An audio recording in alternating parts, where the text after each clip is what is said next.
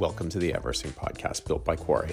In this episode of the show, I am hosting Andy Van Bergen back on the podcast. This is something I should do more than every 22nd episode or so.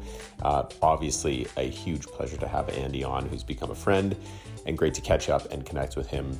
We discuss some of the early origins of Everesting, not like we did originally, um, I think, on our second episode of the podcast, but this is more about like the technical side of things of how he's actually built this infrastructure to be able to record this and kind of build the community around it. Because the challenge is one thing, but what's really special about Everesting is the is the community that Andy and Tam have built, and and that required technology and logistics, and it's really interesting to see how they put that all together because they, they could have easily given up on this at numerous times because of the workload. It's not their full time job, uh, but they do it just from a place of love and passion in the community that they've built. So it's really really cool, and very very very awesome to have Andy back on which we should do more often. If you have questions for Andy or for me or something that you'd like to hear us cover on the podcast, just hit us up, shoot us a message. Best way to get a hold of me is probably just send me a message on Instagram. I am at Pete, P E T E underscore Hock, H O C K on Instagram. Hit me up and we will try and address whatever is on your mind on the podcast. This episode of the podcast is brought to you by the State Bicycle Company, who you can visit at statebicycle.com. They ship all over the world. They have a very, very cool gear, bikes, and apparel, as well as tools, all kinds of different stuff. So check them out at statebicycle.com. As I always say, the best way to follow along with State or most companies these days is to give them a quick follow over on Instagram or whatever social media platform you prefer, because then you can stay up to date on deals and seasonality and stuff. On to Andy Van Bergen. Everybody, thank you for listening.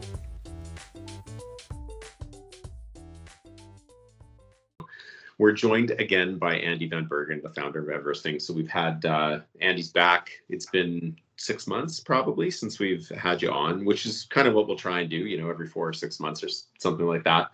So tell us, we never really got we got into the origin story of Everesting, but not the early days of the mechanics, because once you decided that it was going to be a thing, you needed to figure out how you were going to actually like record this stuff, right?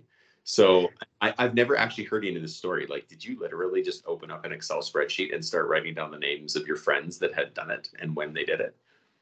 So that that's pretty much how. First of all, thanks for having me back on the pod. That's that. This is awesome. But um, yeah, like back back in the early days, it was funny. Like, I was I was all about creating this movement, and I knew that the impact was going to be big after that first weekend back in February of 2014, when all of these rides all over the world just sprung up overnight. And from the from the very first day, I knew that there needed to be somewhere where we could record these. Like it was just going to be a list, like basically a linear list on a website or something. The next person completes it, the names at the at the bottom of the list, and so on and so on. And look, I'd built a couple of websites for a few of the other little events that I'd been running, or a few of the little cycling brands um, that that I that I had around as well. So I think that the saying is I knew enough to be dangerous. um, so I created a little website.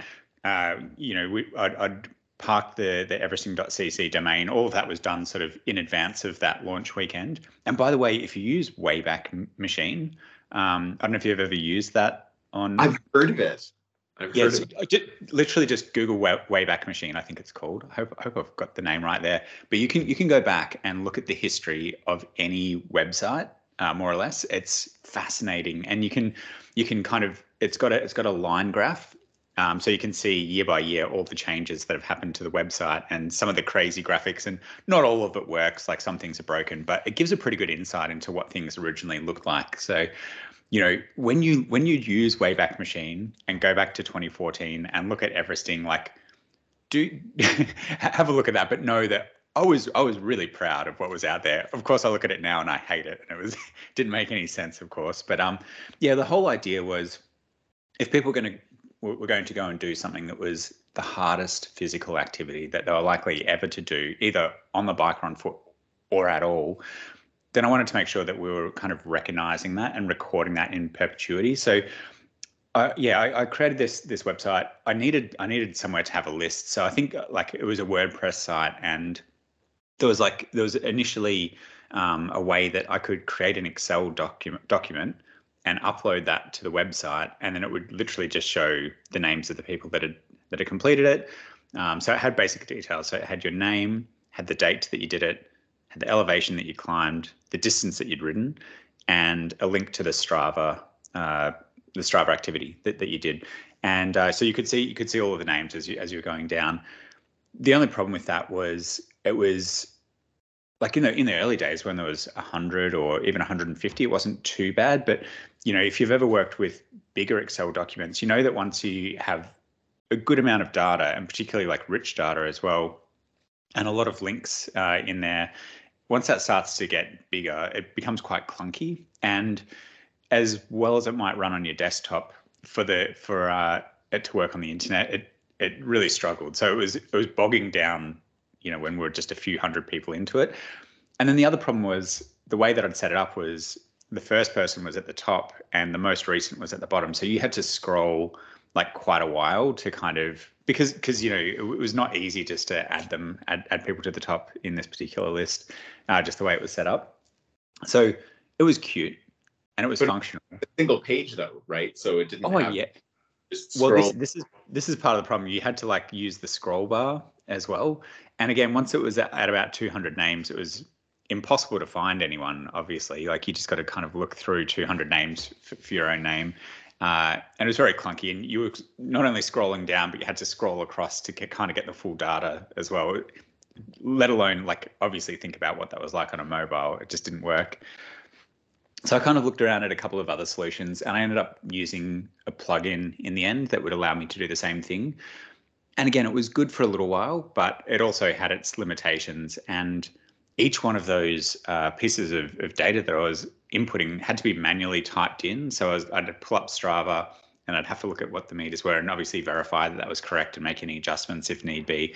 And I was just like manually typing that in for, for every single line, for every single uh, everything that was adjudicated.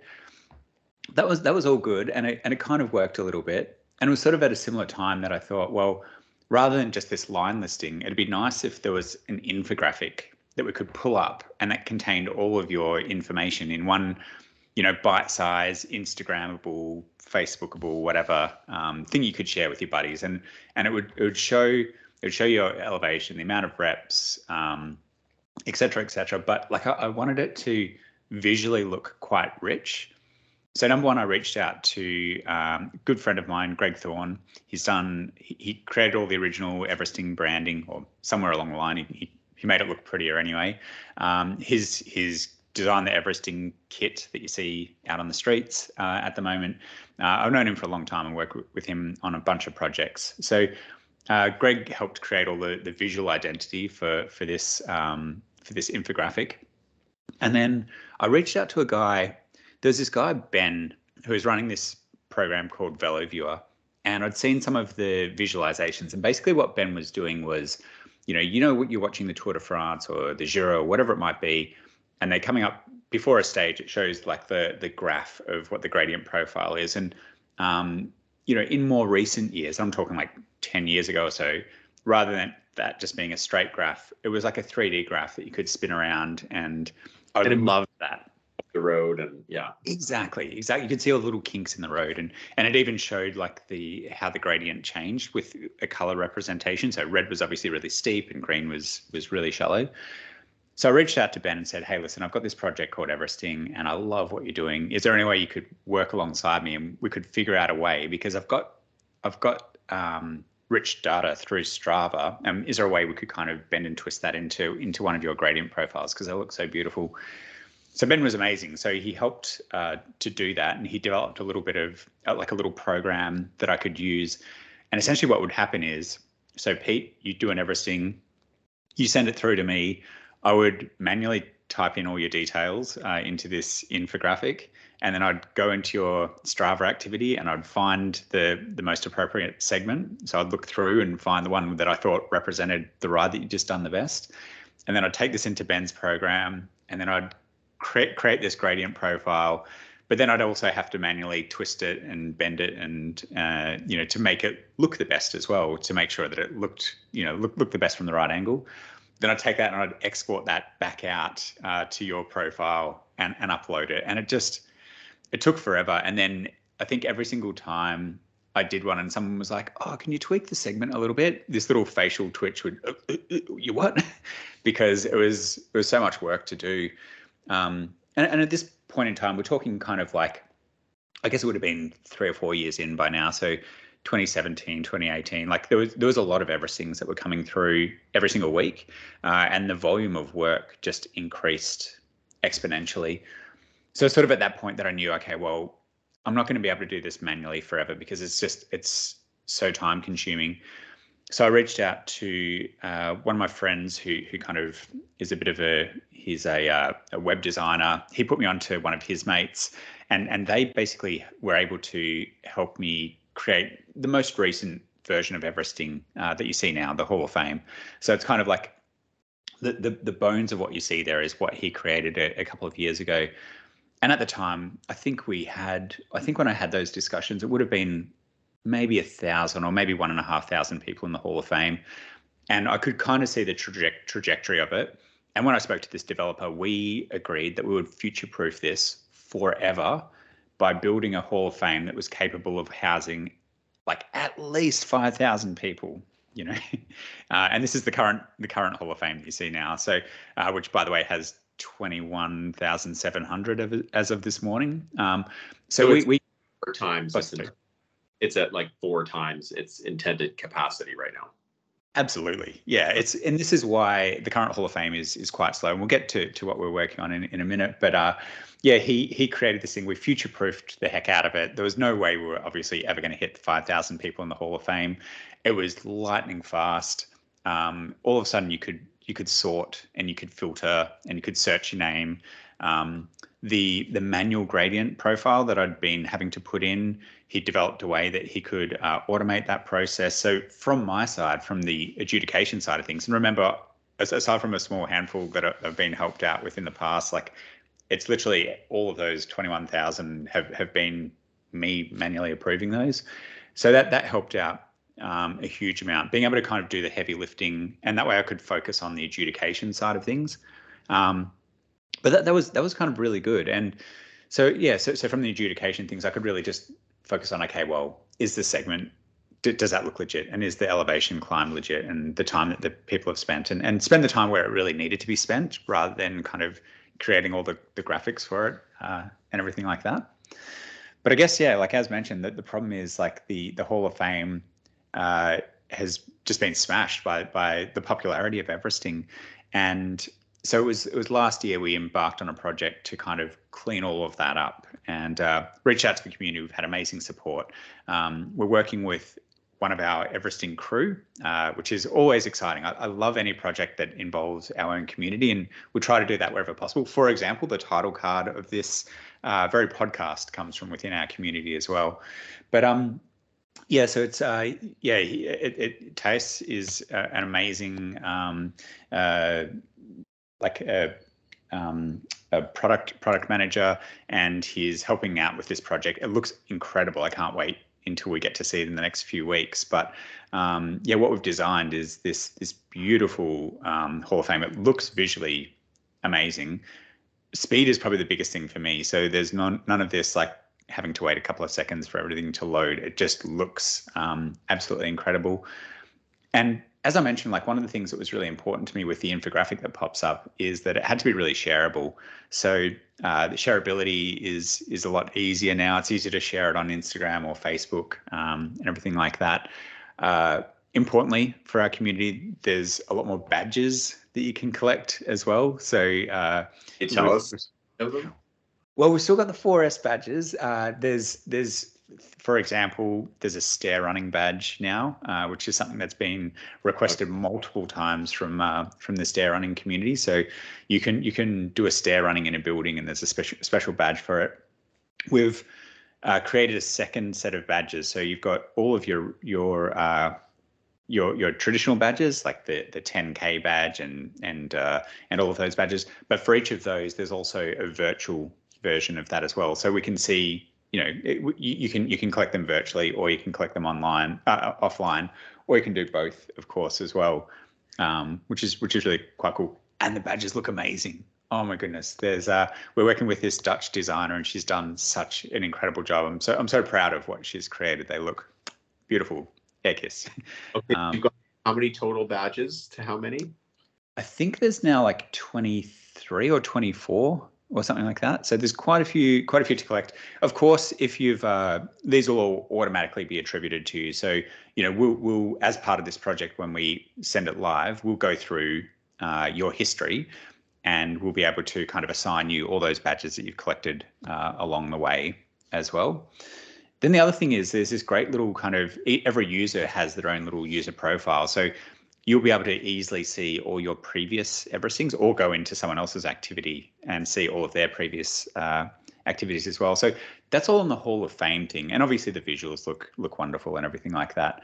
But probably the uh, the cool thing is we're we're also building a leaderboard. So you, you can go through the Hall of Fame feed right now, and you can sort and filter that, and that that functionality will still be there in this new Hall of Fame. But then we've got set leaderboard, so it's a, a sec, separate area uh, of the site. And essentially, you can come in here, and this is where you can really get quite granular about looking at okay, of all the uh, female athletes that are in the in the United States who have done a uh, run Everesting at but a base camp like who is who is the fastest that's over 45 years old for example you can get super granular and it will show you exactly where you are uh, in that in that particular search. Um, and it's All kind of filters are going to be public, like anybody can go in there and absolutely. filter.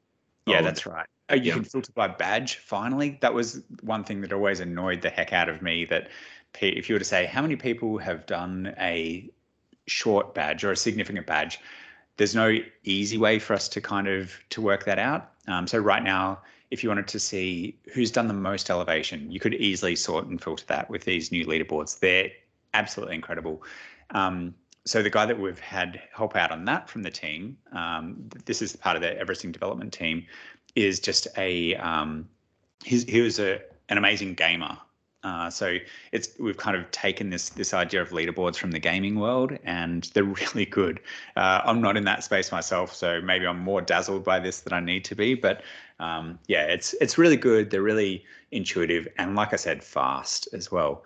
Now this one is future proof, so I think we break this uh, somewhere over a million people or something. So uh, we can have a laugh about this in five years' time when we have broken this one. But um, I, I think this one will last a, a little bit longer as well. I was going to ask you that. I was going to ask you what you believe to be future proof now. You think a million is the number? There actually, there's the way that this this new uh, system is built. It, it's infinitely scalable. Uh, essentially, just the, again, like it's kind of the unsexy thing that that goes into all dev work that uh, no one ever really cares about or, or hears about. But it's it's a ground up rebuild basically of of all of the infrastructure uh, around everything. So most of the project, to be honest, is in the the unsexy behind the scenes stuff. But that's the stuff that that makes things faster, that makes things more accurate. Um, you know, for example, right now, if you were to search by country, uh, there are there are little, you know, there might be like four versions of of France, for example, which is again super annoying if you're trying to to kind of figure out um, you know, the fastest person in a country, for example. So all of that gets removed. It's again a complete rebuild of, of the entire Everesting database from from ground up. Uh, very very exciting. Yeah, it should be quite cool. Oh man, I'm going to spend a lot of time on that. It's it's a lot of fun, and the, the leaderboards are incredible. And again, being able to kind of slice and dice this to see not only where you fit, or just if you're if you're curious to see, you know, what fastest times are for virtual base camps. You know, uh, you know, you can you can you can do that. You can kind of slice and dice it how you like. Fascinating. Okay, that's interesting. And people are going to be really excited to hear about these badges. I think so. Yeah, like I, I have been slowly collecting them as well. I know which ones I'll never be able to achieve myself. I'm looking at you, double and triple. Um, the run badge. I don't know. I feel like I've, I, I, I used to be a trail runner. We spoke about this like back Yeah. uh, in one of the other podcasts. I, I used to love running through the trail, uh, running trails, running through the hills, but I haven't run for so many years. And obviously, in Everesting is just you want to be an accomplished runner to to kind of even attempt that. So, uh, look, I, I don't want to close the door on that by any means. It's just it's definitely like that's the one thing that's gnawing away at the back of my brain. Not a double or a triple. I'm never going to do those. It just doesn't interest me. But a running badge, I don't know. Like it's I, be I nice to ticket. maybe a half. Yeah. run, Maybe. But a full, I don't know. Like I've I've never run an ultra. I was a marathoner. Well, well, I was cycling. I did both for a long time, um, and and quite a bit of running, but not like I've really let it go in favor of cycling in a lot of ways. But I also think that the clock's kind of ticking because I don't think not that people run successfully for a very long time, but I'm not a gifted runner, and I'm in my mid 40s almost here. So like I don't feel like I have an infinite amount of time. But when I start to think about that, like maybe through the winter, come spring, I just want to ride my bike. So I don't know if that's what's happening to you. You sort of talk yourself in and out of it, but a full one, because you're gonna have to run like 100k, right? Aren't you? Yeah, like well, it's it's generally pretty efficient. So and look, the, the thing with the run Everestings as well, or run base camps, is that if you choose, you can do it shuttled. So it means that you just run up and get whatever a lift in a car or ride a bike or catch a chairlift or whatever it might be, you know, gondola or something like that. In fact, people have people have done run Everestings where they've climbed up and then um, what's it called, like your parasail down. Um, really? Like yeah. you know. Hang yeah, but, but like a parasail, like un, under a parachute sort of thing. So they'll just do that over and over again. In, incredible. Like I, I, love I love that creativity that comes. That's that's so cool. Yeah, I think um on the on the running base camp thing.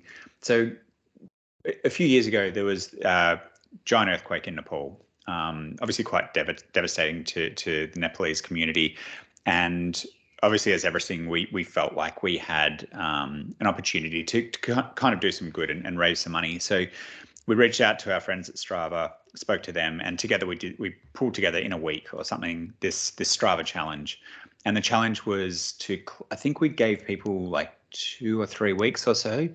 And it was basically just to, you know, you, you, we wanted people to attempt to climb the height of Everest over that that period of time. If you're a runner, I think we said let's do half that space. So it wasn't in a single activity. Of course, you could do it in one activity if you wanted to, but it was just to kind of really it was about raising money. We raised like 150,000 US or something, which was which was wonderful.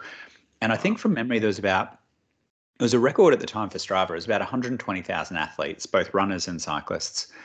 And so I, I went and did a, a ride Everesting uh, as part of that. It was really, it was probably the hardest one I did. It was freezing cold here in a, in Melbourne. Um, in fact, as it turns out, it was it ended up being the coldest day of the year. Um, I did this mountain bike Everesting, and it was just I, I, had the wrong gears. It was super steep. There was one bit that was like around 25%, and uh, you know it's difficult even just keeping traction.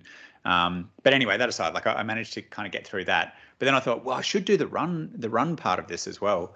Obviously, I'm not doing a full run Everesting, but I had I think about a week to do yeah four and a half thousand meters. So what's that in feet? Like fifteen thousand feet.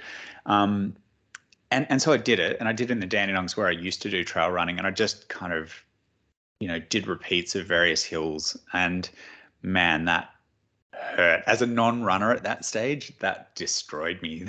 I, I, was obviously just completed an Everesting as well, but oh man, that one just broke me. even though even though I had a week or something, or maybe it was even two weeks at that stage to complete the the half Everesting, it just oh brutal. So I can't even imagine doing that in one. But it's in my mind. Maybe one day. Well, that's how it starts, but I, I do think that the, run Everesters are a special breed. That's definitely. yeah. So okay so before i let you go what what else can we put you down for this year? What other badges are you going to chase or what other everesting adventures? well hang on. Whoa whoa whoa let's slow down. I'm not committing to doing a i just like to go on the record to say that. No it's it's just something that's it's one of those ones that's gnawing away in the back of my brain and i feel like it's an itch that i need to scratch at some point but it's going to take me forever to get there i'm, I'm probably going to need to like i i need to seriously get back into running and um I have a pretty full plate at the moment. But uh, yeah, look for this year. I mean, I, I definitely like. I think I want to do another mountain bike. Everesting. I'm just loving riding trails at the moment. I get so much enjoyment out of that. Maybe it's the the short format of mountain biking. Like you spend less hours on the bike compared to a road bike. Don't get me wrong. I'll always be a roadie at heart, but you know, there's um so many great trails around here where I live, and I'm just I'm really really enjoying that.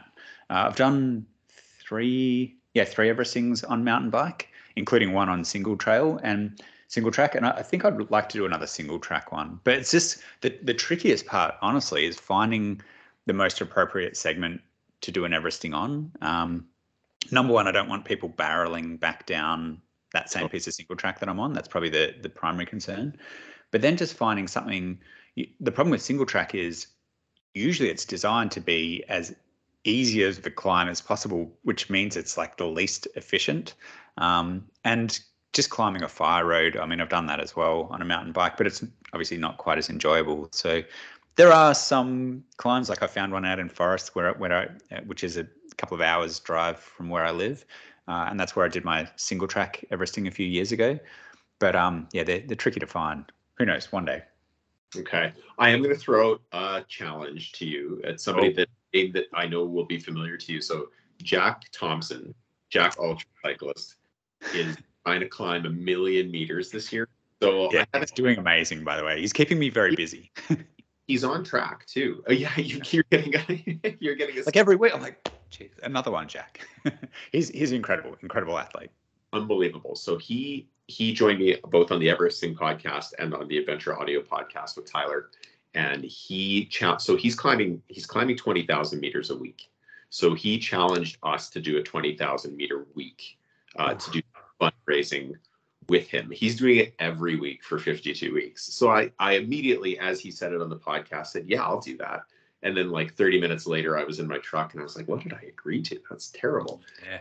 So I'm going to try and do this pretty soon, but I'm throwing it out okay. there because doing it all year. So if you can pick a week where you can try and do 20K, um, and, and so I'm going to put into the link so that people can go to his fundraising pages to support my effort to do something stupid. But I'm going to try and you'll appreciate this as a dad and as a busy person. I'm going to try and not alter my regular responsibilities.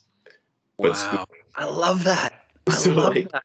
So yes. that's challenge is that I'm gonna I'm gonna work that week. I'm not gonna take any time off. I'm gonna get to all my kids to all their stuff.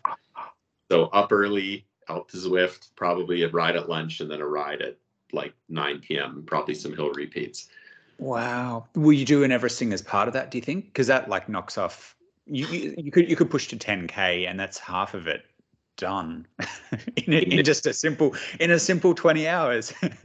I know. I that almost sounds harder though, like doing yeah five or six 2,000 meter days and then an Everesting.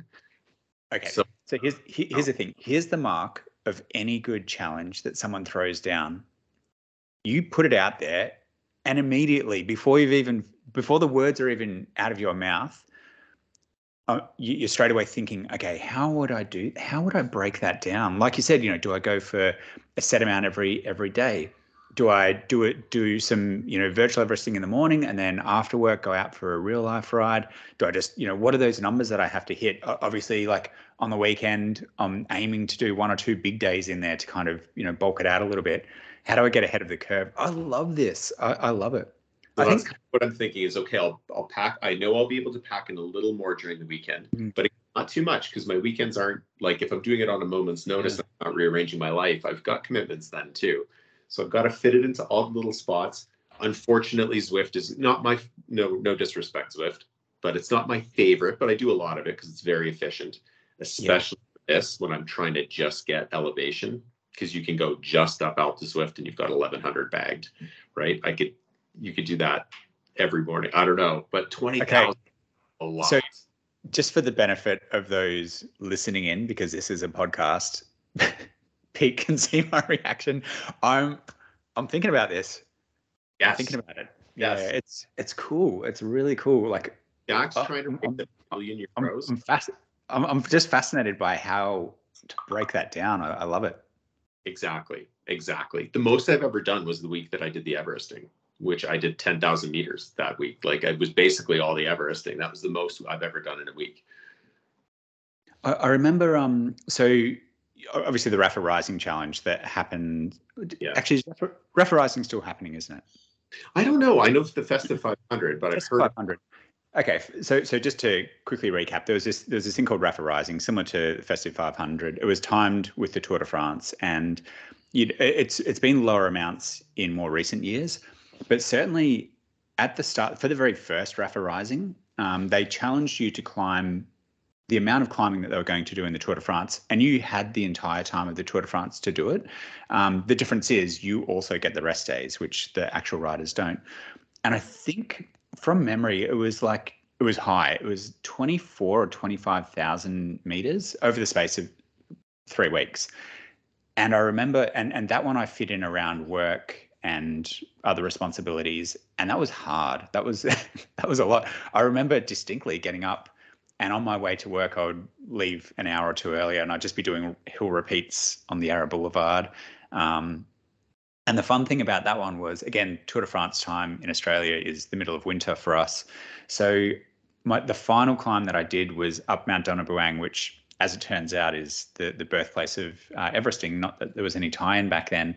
And I was climbing like literally in the snow to uh, followed by my wife. I didn't have to descend that day, but she was following me in the car. Tam was there and picked me up at the top, and I just remember how freezing I was. And the thought as I was climbing through the snow was going through my head, like, how crazy is this? Like, no, there's nothing. There's no benefit.